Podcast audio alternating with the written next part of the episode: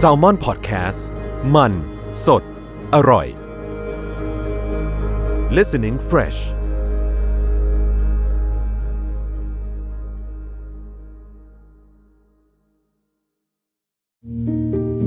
Aspire by AP Thailand presents Passion Mentory Live as you aspire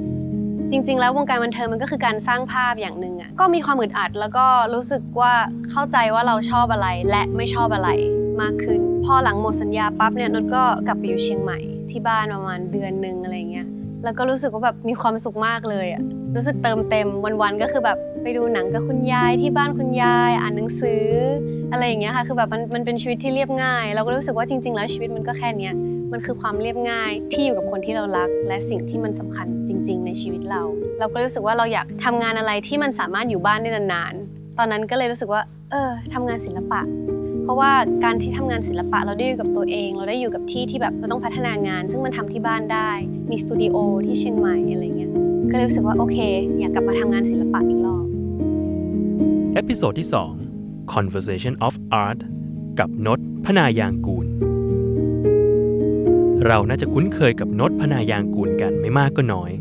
ไม่ว่าจะจากบทบาทการเป็นนักร้องประกวดจากเวทีเดอะสตาร์เมื่อ 10 ปีก่อน หรือจากบทบาทการเป็นศิลปินอิสระในปัจจุบัน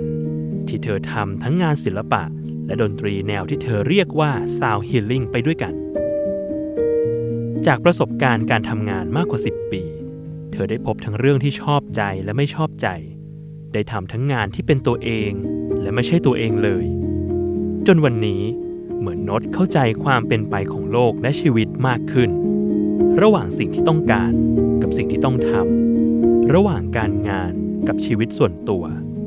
หรือจะระหว่างการเติมเต็มตัวเองกับการเติมเต็มผู้อื่น แล้วตัวเธอเองหาสมดุลของสิ่งเหล่านี้อย่างไร ก็เป็นเด็กต่างจังหวัดคนหนึ่งโตมาที่เชียงใหม่ โตมากับธรรมชาติ เลิกเรียนก็ เตะบอลวิ่งเล่นในสนามหญ้าเท้าเปล่าอะไรเงี้ยค่ะ ไม่ค่อยได้ตามแบบสื่อบันเทิง หรือวงการบันเทิงเท่าไหร่ ก็เลยไม่รู้ว่าแบบต้อง expect อะไรหรือมันจะเป็นยังไงอย่างเงี้ยแล้วก็ตั้งแต่จำความได้คือนดชอบร้องเพลง แล้วก็ชอบวาดรูปมาตั้งแต่เด็กเลย ก็จะทำสองอย่างควบคู่กันมาตลอด พอมีเวลาว่างที่โรงเรียนอย่างเงี้ยก็จะเข้าห้อง squash room เพราะมันกล้องเสียงมันกล้องก็จะแบบไปเล่นดนตรีกับเพื่อนๆพักเที่ยงพักอะไรก็ตามก็จะไปเล่นดนตรีกันแจมกันเอาไปเล่นที่ถนนคนเดิน คือแบบชีวิตมีแต่ดนตรีชีวิตมีแต่ศิลปะ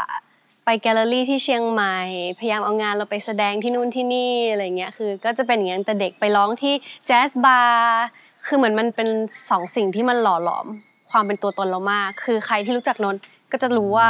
นนท์ชอบดนตรีนนท์ชอบศิลปะมาตลอด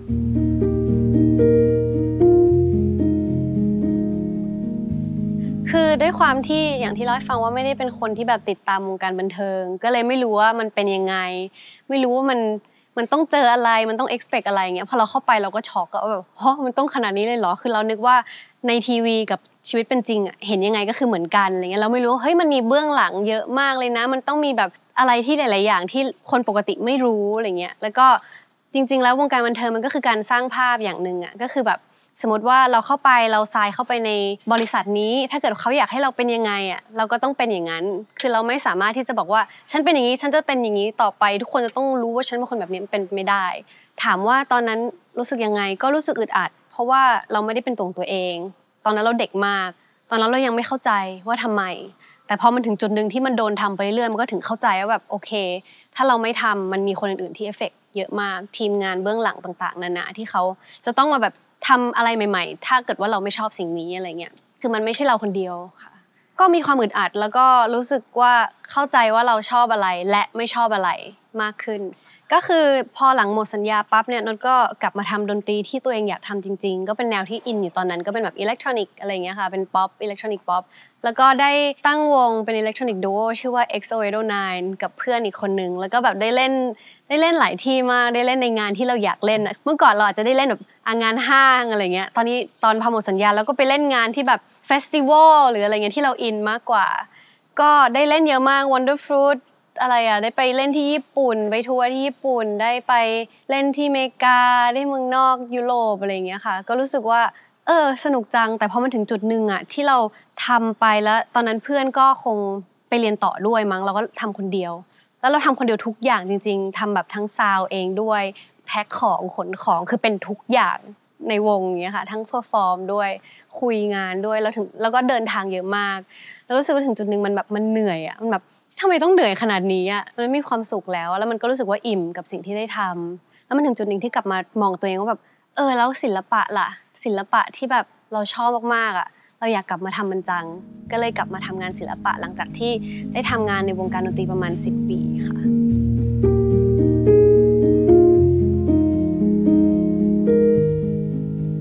พอหมดสัญญาแล้วอะการที่เป็นฟรีแลนซ์เนี่ยมันไม่มีใครมาช่วยเหลือเรา เพราะฉะนั้นไม่ว่าเราจะทำอะไรอะเราก็ต้องทำเองหมดเลยอะคือมันไม่มีใครมาแบ็กเราแล้วอะค่ะ แล้วตอนนั้นก็เลยคิดกับตัวเองว่าเออลองดูซิว่าเราจะวิ่งไปได้ไกลขนาดไหนอะไรเงี้ยก็เลยแบบเต็มที่มากแล้วมันถึงจุดหนึ่งที่เรารู้สึกว่าเราอะเหมือน value ว่าชีวิตเราจะต้องแบบ success จะต้องมีงานเยอะๆต้องไปเล่นที่นี่จะต้องแบบคือเหมือนเรา obsess ไปแล้วว่าเราจะต้องแบบได้อย่างนี้ได้อย่างนี้ไปเรื่อยๆอย่างเงี้ย ทำให้เรารู้สึกว่าเราไม่มีความสุข มันไม่เพียงพอกับสิ่งที่ได้รับมาเงี้ยก็เลยมานั่งคิดกับตัวเองว่าแบบเฮ้ยอะไรยังไงทำไมเราไม่มีความสุขเลย แล้วตอนนั้นอะมันมีหนังสือ The Subtle Art of Not Giving a Fuck ที่มันแบบติดชาร์จอยู่ ก็เลยลองอ่านดูค่ะ แล้วในนั้นอะเขาบอกว่าถ้ายูไม่มีความสุขกับชีวิตยูตอนเนี้ยยูลองลิสต์มาสิว่าตอนเนี้ยชีวิตยูอะยูยูแวลูอะไรในชีวิต ตอนนั้นก็เลยเขียนมาเลยอะ success fame money อะไรอย่างเงี้ยสิ่งต่างๆ ที่แบบเราอยากได้ ซึ่งเขาก็บอกว่าถ้าเกิดว่า value ยูเป็นสิ่งเหล่านี้แสดงว่ายูผิดแล้ว ชีวิตยูไม่มีความสุขได้หรอก เพราะมันไม่ใช่สิ่งที่มันจริง มันเป็นสิ่งที่มันปลอม ชีวิตควรที่จะให้ความสำคัญกับสิ่งที่มันจริงก็คือครอบครัว คนที่คนรักเพื่อน หรือแบบการให้กับสังคมหรืออะไรเงี้ยที่มันจริงมากกว่า เราก็เลยเออจริงว่ะ แล้วก็เลยเปลี่ยนเปลี่ยนความคิดตรงนี้ใหม่ แล้วพอเปลี่ยนปั๊บมันเหมือนแบบยกภูเขาออกจากอกอะค่ะแบบเออจริง ๆ แล้วมันแค่นี้เองอะเราไม่เห็นจะต้องมีชื่อเสียงต้องมีเงินมากมายที่เราจะมีความสุขอะแค่เราได้อยู่กับคนที่เรารัก และได้แบบอยู่ในจุดที่เรารู้สึกเราสบายใจ แค่นั้นมันพอแล้วอะค่ะก็คือนั่นแหละก็พอเริ่มแบบมาเวิร์กกับตัวเองเนี่ยค่ะ ก็เลยไม่รับงานแล้วก็กลับไปอยู่เชียงใหม่ ที่บ้านประมาณเดือนนึงอะไรเงี้ยแล้วก็รู้สึกว่าแบบมีความสุขมากเลยอะรู้สึกเติมเต็มวันๆก็คือแบบ ไปดูหนังกับคุณยายที่บ้านคุณยายอ่านหนังสือ อะไรอย่างเงี้ยค่ะ คือแบบมันมันเป็นชีวิตที่เรียบง่าย เราก็รู้สึกว่าจริง ๆ แล้วชีวิตมันก็แค่เนี้ยมันคือความเรียบง่ายที่อยู่กับคนที่เรารัก และสิ่งที่มันสำคัญจริง ๆ ในชีวิตเรา เราก็รู้สึกว่าเราอยากทำงานอะไรที่มันสามารถอยู่บ้านได้นานๆ ตอนนั้นก็เลยรู้สึกว่า เออทำงานศิลปะ เพราะว่าการที่ทำงานศิลปะเราได้อยู่กับตัวเอง เราได้อยู่กับที่ที่แบบเราต้องพัฒนางาน ซึ่งมันทำที่บ้านได้ มีสตูดิโอที่เชียงใหม่อะไรเงี้ยก็เลยรู้สึกว่าโอเค อยากกลับมาทำงานศิลปะอีกรอบ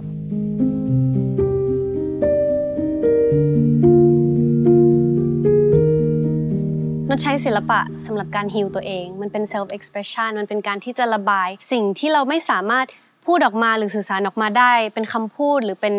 กริยาออกมาเป็นอีกแบบหนึ่งอะ มันเหมือนเป็นเทอราปีอย่างหนึ่งของเรา ในตอนนั้นที่เรากลับมาทำนะคะ เพราะว่าตอนนั้นเราเราอยู่ในจุดที่เราไม่มีความสุขเราไม่โอเคจริงๆเราก็เลยใช้ศิลปะเยียวยาตัวเอง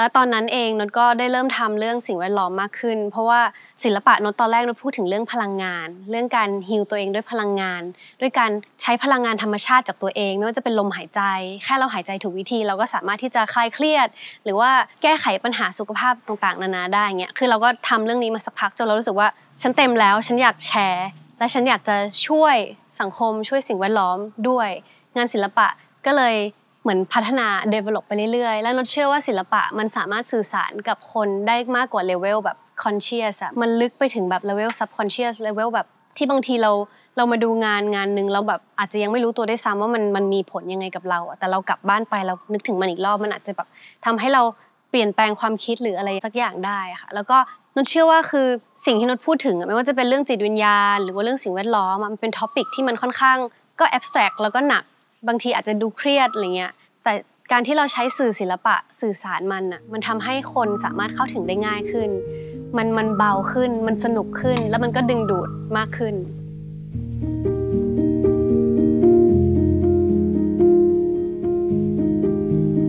นิทรรศการอันแรกที่มาทำหลังจากที่เริ่มกลับมาทำงานศิลปะอีกรอบ ใช้ชื่อว่า Energy Diary 01ก็คือเป็น Energy บันทึกพลังงานอันที่หนึ่งอันนั้นก็คือเหมือนเรายังอยู่ในช่วงที่หาตัวเองอยู่ว่าเออเราเราจะออกมาเป็นยังไงดี เราจะทำออกมาเป็นแบบแนวไหนอย่างเงี้ยค่ะ อันนั้นคือนนก็เลยเหมือนขังตัวเองไว้ในสเปซที่โชว์ในห้องเอ็กซิบิชันแล้วก็แบบทั้งผนังก็คือเป็นแคนวาสหมดเลย แล้วก็ทุกๆชิ้นที่เราเพ้นอย่างเงี้ยเราจะทำเพลงไปพร้อม ๆ กันกับมันด้วย คือเราต้องการบันทึกพลังงานของเราณจุดๆนั้น โดยผ่านสื่อที่เรารักที่สุดก็คือผ่านเสียงแล้วก็ผ่านการเพ้น เวลาเพ้นอย่างเงี้ยก็จะแบบอยู่ดีก็แบบวิ่งมาทำซาวอะไรหน่อย แล้วก็แบบไป paint ต่อแล้วก็กลับมาทำซาวซึ่งแต่ละชิ้นอะ painting แต่ละชิ้น 21 ชิ้น ก็จะมีซาวของมันเอง ที่มันบันทึกพลังงานของเราณจุดๆนั้นอะไรอย่างเงี้ยค่ะแล้วก็อันที่สองก็เริ่มอะเข้าใจตัวเองมากขึ้นแล้วว่าอยากจะทำอะไรมากขึ้น เริ่มเล่นกับการโค้ด เริ่มเล่นกับการประกอบหุ่นยนต์อะไรเงี้ย ก็คืออันที่สองชื่อว่า Energy Diary O2 แทนที่จะบันทึกพลังงานของเราคนเดียว เราเริ่มบันทึกพลังงานคนอื่นด้วย โดยนนสร้างเครื่องเครื่องหนึ่งขึ้นมากับรุ่นน้อง ก็คือเป็นเครื่องที่ติดผู้กันเข้าไป แล้วก็จะมีไมโครโฟนด้วย ทุกครั้งที่เราหายใจเข้าไปในไมโครโฟน ระบบมันทำให้ผู้กันขยับตามจังหวะที่เราหายใจ เหมือนเป็นการบันทึกพลังงานเราผ่านลมหายใจ ก็คือผู้กันมันก็จะเพ้นตามที่เราหายใจ ซึ่งเครื่องนี้เวลาที่คนเข้ามาใช้อะค่ะแต่ละคนก็จะได้ภาพออกมาไม่เหมือนกัน จากการที่เขาหายใจหรือจากการที่เขาเลือกสี คือมันก็เป็นการบันทึกพลังงานของแต่ละคนผ่านลมหายใจ แล้วก็ได้เอาไปแสดงที่ญี่ปุ่น ไปบันทึกที่นู่นด้วยก็คือ ไปบันทึกประมาณ 30 กว่าคนที่โตเกียว แล้วก็เอากลับมา แล้วก็ทำที่ warehouse 30 ต่อ แล้วก็ไอ exhibition ตัวที่2เนี่ยได้ไปทัวร์หลายที่เลย มีไป Wonder Fruit ด้วย มีไปที่เชียงใหม่ แล้วก็มีไปที่โมคาด้วย แล้วก็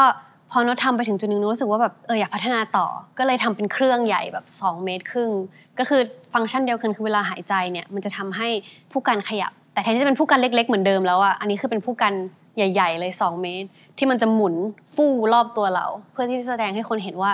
ลมหายใจมันมีพลังขนาดไหน แค่เรารู้ถึงลมหายใจเราอะมันสามารถเปลี่ยนอะไรได้บ้าง คือคนเราอะชอบลืมไปว่าลมหายใจคือสิ่งที่สำคัญ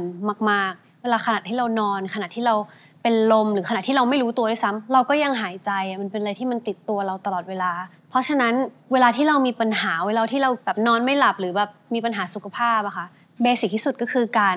รักษาด้วยการหายใจ แค่เราหายใจให้ถูกวิธี มันเปลี่ยนแปลงอะไรได้เยอะมากๆ เพราะฉะนั้น exhibition เนี้ยมันก็เลยเกี่ยวกับเรื่องนี้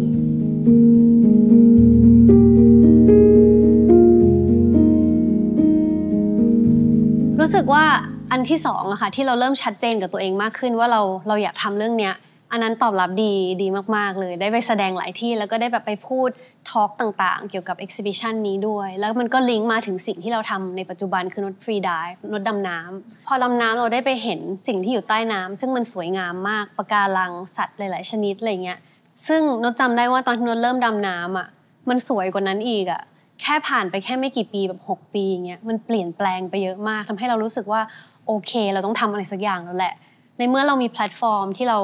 สร้างมาอยู่แล้ว ที่มันเป็นกระบอกเสียงได้ เราก็ควรใช้ให้มันมีประโยชน์มากกว่าแค่ลงรูปเซลฟี่เราควรใช้ให้มันแบบ raise awareness ในเรื่องที่มันสำคัญจริง ๆ มากกว่าที่ทุกคนควรจะรู้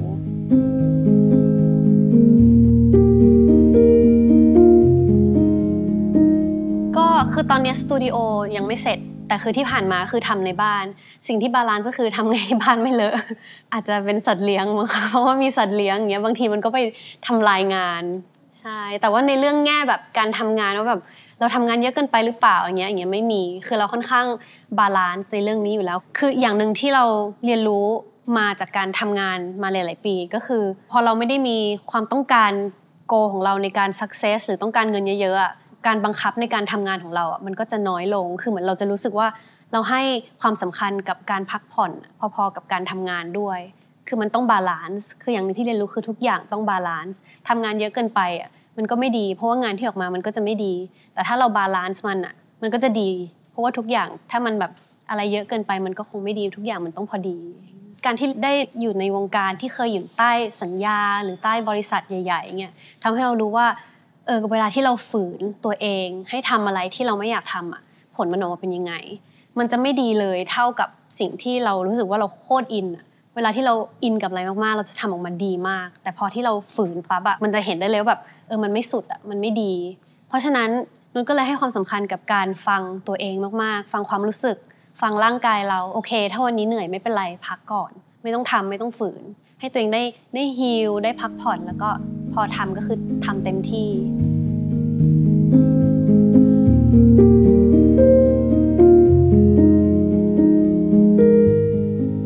จากงาน Energy Diary O1 กับ O2 ก็คือฮิวตัวเองเสร็จแล้วฮิวคนอื่นแล้ว ก็เลยอยากฮิวสิ่งแวดล้อมบ้าง เพราะเราอิน ก็นดเอางานชิ้นที่เล่าให้ฟังที่เป็นผู้กันใหญ่ๆอะค่ะเอามาอัพไซเคิลต่อ ก็คือสร้างเป็นเหมือนแบบกำแพงกั้นขึ้นมาคือมันใหญ่มากมันแบบ 2 เมตรครึ่งเนี่ยก็คือสร้างกำแพงกั้นขึ้นมา แล้วก็ใส่น้ำลงไป แล้วก็เอาจอกแหนมาใส่ แล้วก็เข้าไปนั่งในน้ำแล้วทุกครั้งที่เราหายใจใช่ไหมผู้กันมันก็จะยังวนอยู่ แต่ครั้งนี้คือมันจะแหวก มันจะแหวกจอกแหนออก พอมันแหวกไปสักพักหนึ่งจอกแหนก็จะกลับมาปิดอีกรอบไองานชิ้นนี้ชื่อว่า symbiosis คือ symbiosis มันคือเวลาที่แบบสัตว์ใช้ชีวิตในในสิ่งแวดล้อมแล้วมันเกื้อหนุนกันอย่างเงี้ยอย่างคนกับหมาก็อาจจะเป็น mutualism ที่ทั้งสองคนก็ benefit กันและกัน คนก็ให้อาหารหมาหมาให้ความสุขคน แต่มันก็จะมี parasitism ที่เราสามารถเห็นได้อย่างเช่น เวลาที่เราไปดำน้ำเราเห็นปะการังที่มันโดนอะไรเจาะเข้าไปอะไรเงี้ยค่ะ แล้วก็เป็นเป็นสิ่งมีชีวิตที่แบบติดอยู่กับปะการัง คือถามว่าปะการังได้อะไรจากสิ่งนี้ไหมไม่ไม่ได้ แต่สิ่งเนี้ยได้ก็คือมันจะได้ได้ได้ที่พักได้ที่แบบบังศัตรูได้ได้อะไรเงี้ยคือมันมีหลาย ๆ แบบ ซึ่งนดต้องการที่จะพูดถึงว่าคนเราอะอยู่ในโลกใบนี้ตอนนี้เราเหมือนเป็นพาราไซต์ของโลกอยู่ เราเอามัวแต่เอา เรามัวแต่แบบเทคเทคเทคเราไม่ให้อะไรกลับเข้าไปเลยอะคือเหมือนงานเนี้ยมันต้องการสื่อสารว่า คือมันเป็นไม่ได้ที่มนุษย์เราจะไม่เอาอะไรจากสิ่งแวดล้อมอะแต่ถ้าเราเอาแล้วเราต้องให้กลับคืนด้วย สมมติเราตัดต้นไม้หนึ่งต้น เราปลูกเข้าไป 10 ต้นอะไรเงี้ยอะไรประมาณนั้นงานเนี้ยมันจะสื่อสารถึงเรื่องนี้ แล้วก็งานต่อๆไปที่ทำอยู่ตอนนี้ก็จะเป็นเรื่องสิ่งแวดล้อมหมดเลย อย่างล่าสุดมีชิ้นหนึ่งโชว์ที่ B A C C อยู่ตอนเนี้ยค่ะ ก็คือเป็นเรื่อง noise pollution เรื่องเรื่องเสียง เราเราทำเป็นวิดีโอเป็นวิดีโอออกมา ซึ่งวิดีโอเนี้ยง่าย ๆ เลยก็คือมันเป็นโฆษณา ที่ Mother Nature หรือว่าธรรมชาติ เป็นคนมาซื้อโฆษณาคือเหมือนต้องการจะสื่อสารว่าเราอยู่ในยุคนี้ที่ขนาดสิ่งแวดล้อมก็ต้องมาซื้อโฆษณาเพื่อให้คนเข้าใจว่าต้องทำอะไร คือมันเศร้านะมันฟังดูเศร้า วิดีโอก็จะเป็นเหมือนโน้ตเล่นเป็นเป็น Mother Nature เป็นพระแม่ธรรมชาติอะไรอย่างเงี้ยค่ะ ออกมาแล้วก็เห็นว่าแบบมีเสียงต่างๆ ที่มันสวยงามสักพักหนึ่งโดนแบบโดน noise pollution เข้ามาอะไรเงี้ย จนกระทั่งเราหยิบหูฟังอันนึงที่ทำมาจากแบบธรรมชาติขึ้นมาใส่ แล้วก็ถึงจะแบบโอเคอีกรอบนึง แล้วก็เป็นแบบเป็นบอกว่าโอเค ถ้าเกิดคุณซื้อหูฟังนี้ตอนนี้โทรมาตอนนี้ได้ลด 50%อะไรเงี้ยคือเล่นกับเหมือน culture ของการคอนซูมของมนุษย์ตอนนี้อะไรเงี้ยคืองานศิลปะของเราเราไม่ได้แค่ทำออกมาเพื่อให้มันดูสวยงาม เราทำออกมาเราอยากให้มันมีมี impact กับสิ่งที่เราเชื่อ ไม่ว่าจะเป็นเรื่องจิตวิญญาณ หรือว่าเรื่องการอนุรักษ์สิ่งแวดล้อม คือเราเชื่อว่าศิลปะมันมันสามารถทำงานได้มากกว่านั้นน่ะเราเราไม่ได้อยากให้แค่มันมองแล้วสวย เราอยากให้มันทำให้คนคิดทำให้คนเปลี่ยนทัศนคติในการมองโลกสนับสนุนชีวิตดีๆ ที่เลือกเองได้ โดยคอนโดแอสปายอิสระในทุกมิติของชีวิต s a l m o n PODCAST มัน สด อร่อย